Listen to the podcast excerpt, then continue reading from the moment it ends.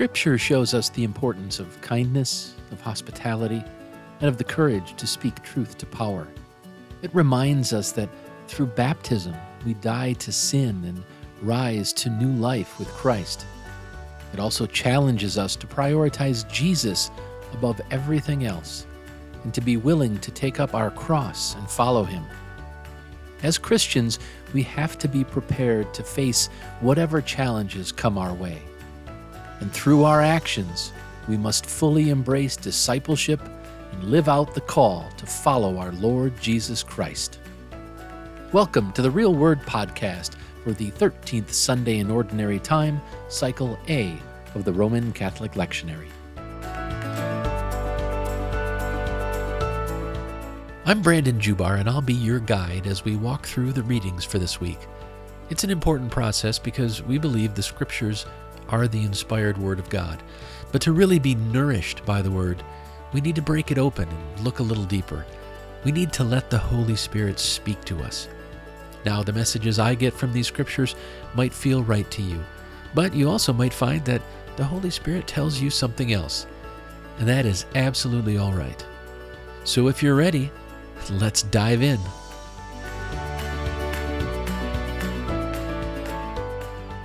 As I said, tonight we'll be looking at the readings for the 13th Sunday in Ordinary Time, Cycle A. Our first reading is from 2 Kings. It's chapter 4, verses 8 through 11, and verses 14 through 16a. Our second reading is from St. Paul's letter to the Romans. It's chapter 6, verses 3 through 4, and verses 8 through 11. And our gospel reading is from Matthew. It's chapter 10, verses 37 through 42. Just a couple things to note. First, we have readings from both the Old and New Testaments. Second Kings is from the Old Testament, or the Hebrew Scripture, while the letter to the Romans is from the New Testament, or the Christian Scripture, as is our Gospel reading. Tonight we'll see that Elisha camps on a rooftop. Paul says to count yourself dead. And Jesus says, You're not worthy. Okay, let's start by going through the readings, and then we can talk about the messages we find. Our first reading is from 2 Kings. One day Elisha went to Shunem, and a well to do woman was there who urged him to stay for a meal. So whenever he came by, he stopped there to eat. She said to her husband, I know that this man who often comes our way is a holy man of God. Let's make a small room on the roof and put in it a bed and a table, a chair and a lamp for him. Then he can stay there whenever he comes to us. One day Elisha came. He went up to his room and lay down there. What can be done for her? Elisha asked. His servant, Gehazi, said, She has no son, and her husband is old. Then Elisha said, Call her. So he called her, and she stood in the doorway. About this time next year, Elisha said, you will hold a son in your arms. Our second reading is from St. Paul's letter to the Romans. Brothers and sisters, don't you know that all of us who were baptized into Christ Jesus were baptized into his death? We were therefore buried with him through baptism into death, in order that, just as Christ was raised from the dead through the glory of the Father, we too may live a new life.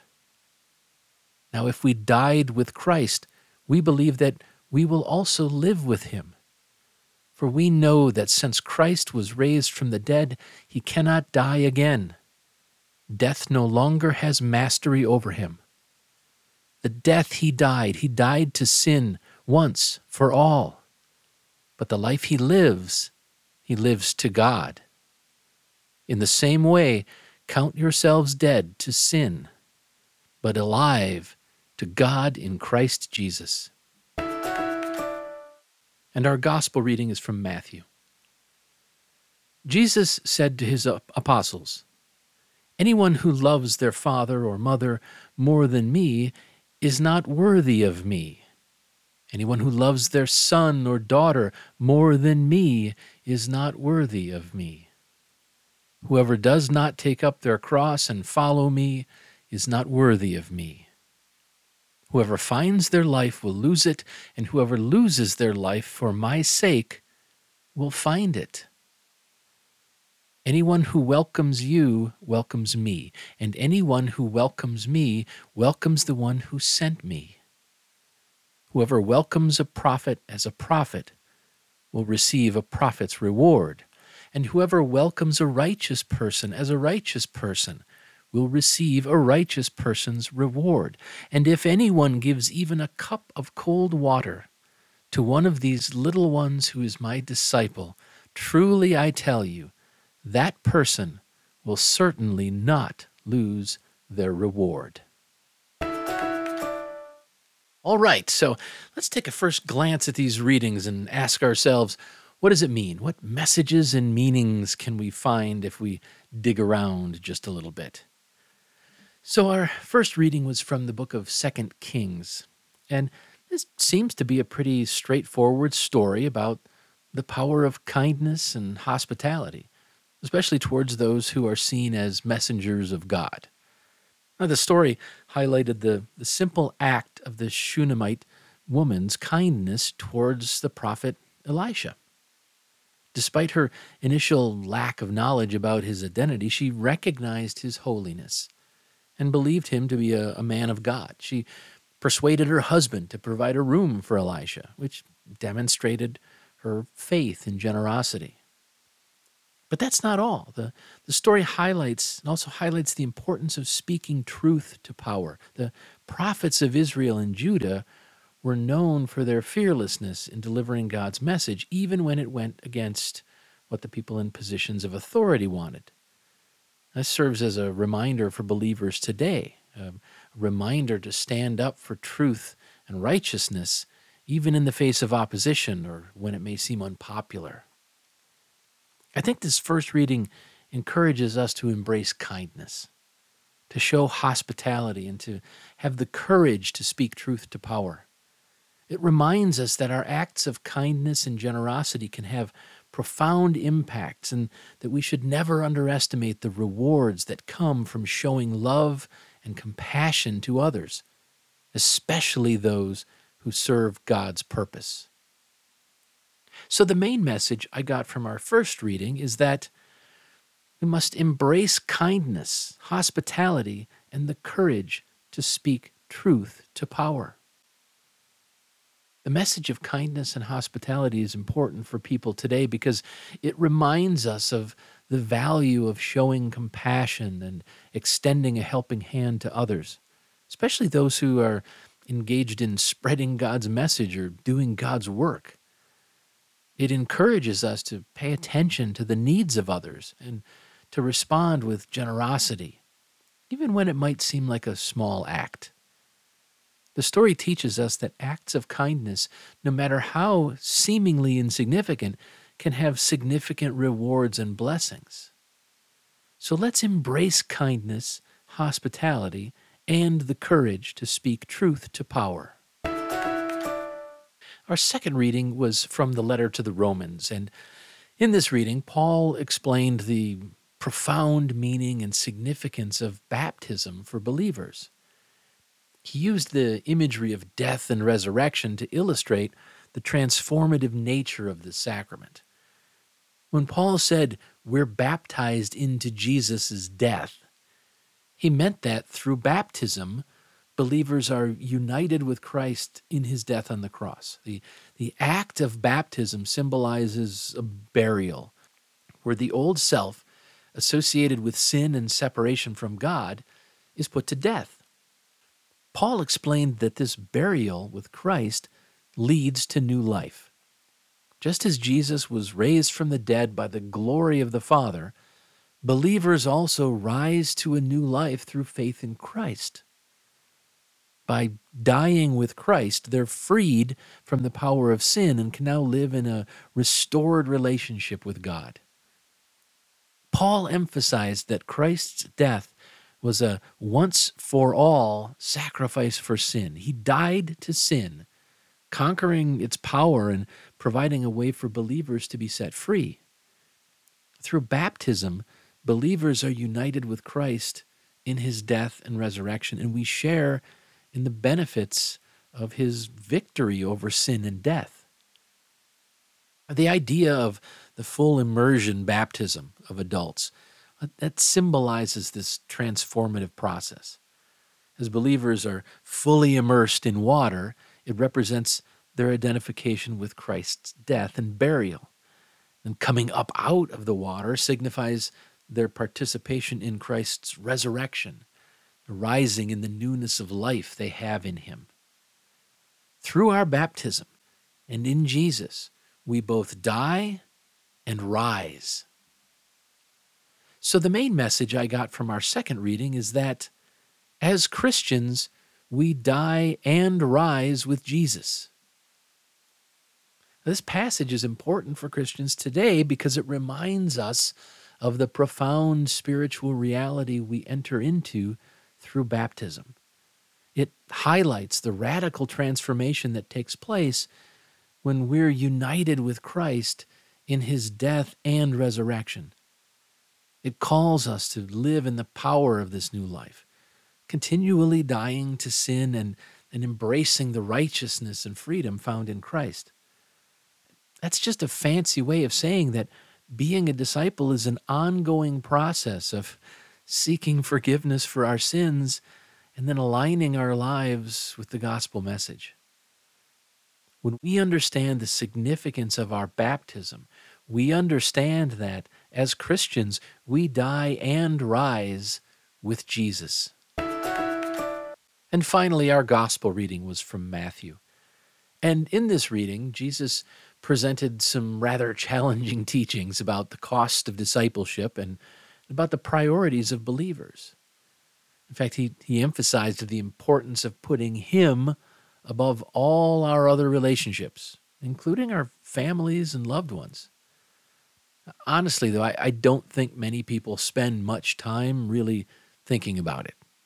I mean, most good people value their families and friends above everything else even though they'll you know, pay lip service to the whole putting God first thing. But here's the deal Jesus wasn't advocating for neglecting or abandoning our friends and our families. No, he wasn't. But he was arguing for a bit of a reordering of our priorities. And the reason is simple. By putting Christ first in our lives, our love and commitment to Him should surpass all other relationships. But our love for our families will then be even more pure because it flows from our love for God. Now, the idea of finding one's life by losing it for God can be a bit puzzling. what Jesus is doing is inviting us to surrender our own desires and ambitions and all of our typical self centeredness in order to fully embrace God's will. It means letting go of our own plans and submitting ourselves to God's purpose and direction. What's interesting is that when we give up our own self centeredness and try to live for God, we usually discover a deeper and more meaningful life. And it's a life that aligns with what God is calling us to do. So you may have noticed that the concept of rewards was mentioned in the reading, but it's not the central focus. Jesus, he was just highlighting the value of hospitality and receiving messengers of God, whether they're prophets or just righteous people. When we welcome and support those who come in God's name, we participate in God's work and we share in the blessings of their ministry. The rewards themselves aren't the primary motivation, they're, they're just a bit of encouragement, letting us know that God recognizes and appreciates these acts of kindness and support for God's servants. But we can't overlook that Jesus mentioned taking up your cross to follow him which is a way of saying that discipleship is not an easy path. The cross symbolizes sacrifice, self denial, and suffering. It also implies a willingness to bear the burdens and challenges that come with following Jesus faithfully. Just as Jesus took up his cross for the sake of others, we're called to do the same, understanding that our commitment to him might require sacrifice and endurance. Anyway, the main message I got from our gospel reading is that true discipleship requires prioritizing Jesus and embracing challenges. Following Jesus demands a radical reorientation of our priorities, but also a willingness to embrace the challenges that come with discipleship. It calls for a deep commitment to Jesus, placing him above everything else, including our most cherished relationships. Being a true disciple means surrendering our own desires and trying to follow God's will, even if it means sacrificing our own plans and our own comfort. This message is still important for Christians today because it challenges us to examine our own priorities and really focus on our commitment to Christ.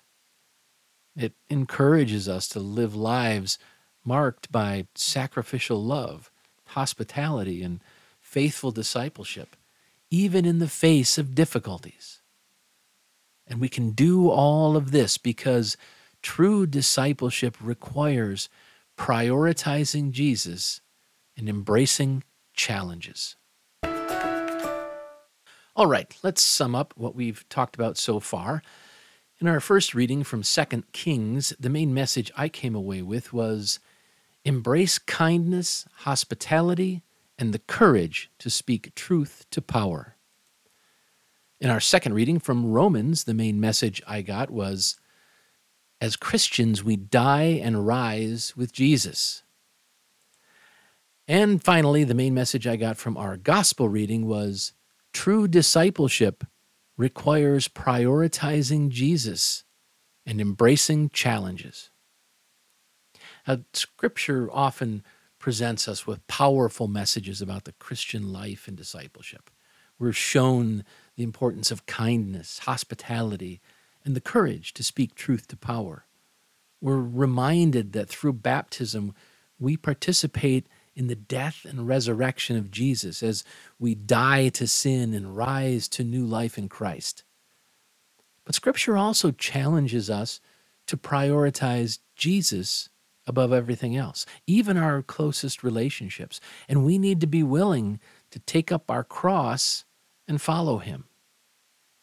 As Christians, we're called to embrace acts of kindness, to live our, out our baptismal call, prioritize Jesus above all else, and be prepared to face whatever challenges come our way. It's through these actions and commitments that we fully embrace discipleship and live out the call to follow our Lord Jesus Christ. So let's step back and take a second glance at these readings overall and ask ourselves if our path has become clear. To do this, I like to answer two questions So what? And now what? Okay, so what? Why should we care about any of this?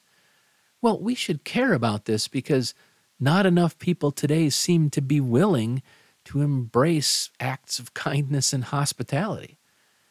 Of course, they're willing to insult and defame people in positions of power and authority, but they don't really speak truth to power in a way that reflects the core values of Christianity. We should care about this because these actions are essential for building love and compassionate communities and they, they reflect the love of Christ in our interactions with others. It's important for Christians today because it reminds us to embody Christ's teachings and to be a source of light and love in the world.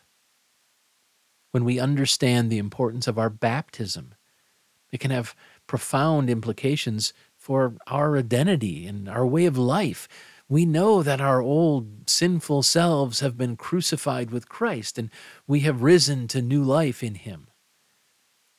We should care because prioritizing Jesus above everything else and being willing to take up our cross and follow Him is crucial for our discipleship. It challenges us to reevaluate our values and priorities in a world that encourages self centeredness and the pursuit of worldly success.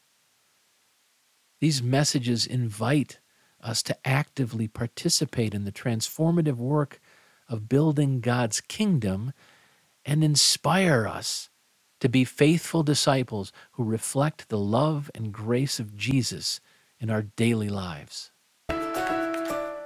And the last question I try to answer is now what?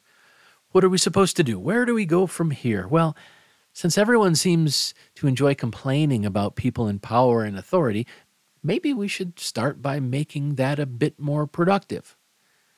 Armchair activism isn't worth much. We need to figure out how to get out there and literally stand up against injustices in the world. So, with that in mind, here's your real conversation for the week. In what ways can we actively speak truth to power and advocate for justice? Find someone you trust and have a conversation about this question. Try to explore the various ways in which you could do this. Discuss the systems, structures, and the issues that seem to demand your attention and intervention. Then talk about how you could raise awareness. Maybe by using different platforms to, to amplify marginalized voices or support organizations and initiatives that are dedicated to justice. Maybe you could engage in peaceful protest, advocating for policy changes and working towards creating inclusive and equitable communities. If you're feeling really ambitious, you, you could dive into the challenges you might face and then brainstorm some strategies for overcoming them. Things like fostering healthy dialogue, building coalitions, or simply persevering. To really make a difference in the world, we need to discern concrete ways that we can advocate for justice and righteousness, and then we need to take action. It's a lot to figure out, but you can start by having a conversation and trying to answer the question in what ways can we actively speak truth to power and advocate for justice? Well, before I wrap things up, I'd like to leave you with one more quote from Scripture. As you're thinking about how to effectively speak truth to power and advocate for justice, remember what we read in Micah chapter 6 verse 8. He has shown you, O mortal, what is good. And what does the Lord require of you? To act justly and to love mercy and to walk humbly with your God. Our faith calls us to actively engage of, in, in acts of justice, compassion, and humility. By embodying these qualities, we become agents of positive change and we contribute to the transformation of our communities, our society, and our world. All right, we've come to the end of our time here together. Thanks for joining me. I'll be back again next week, but in the meantime, I encourage you to use this as a starting point. Spend some time with the Bible on your own. Read through a passage a couple of times. Think about it. Pray about it. Try to open up not only your mind, but your heart. Break open the Word and then listen to what the Holy Spirit says to you. The Real Word podcast is brought to you by the Real Values Project, Real Youth Ministry, and the Real Values Framework. REAL stands for respect, engage, accept, and lead. For more information on the Real Values, please visit keepingitreal.club.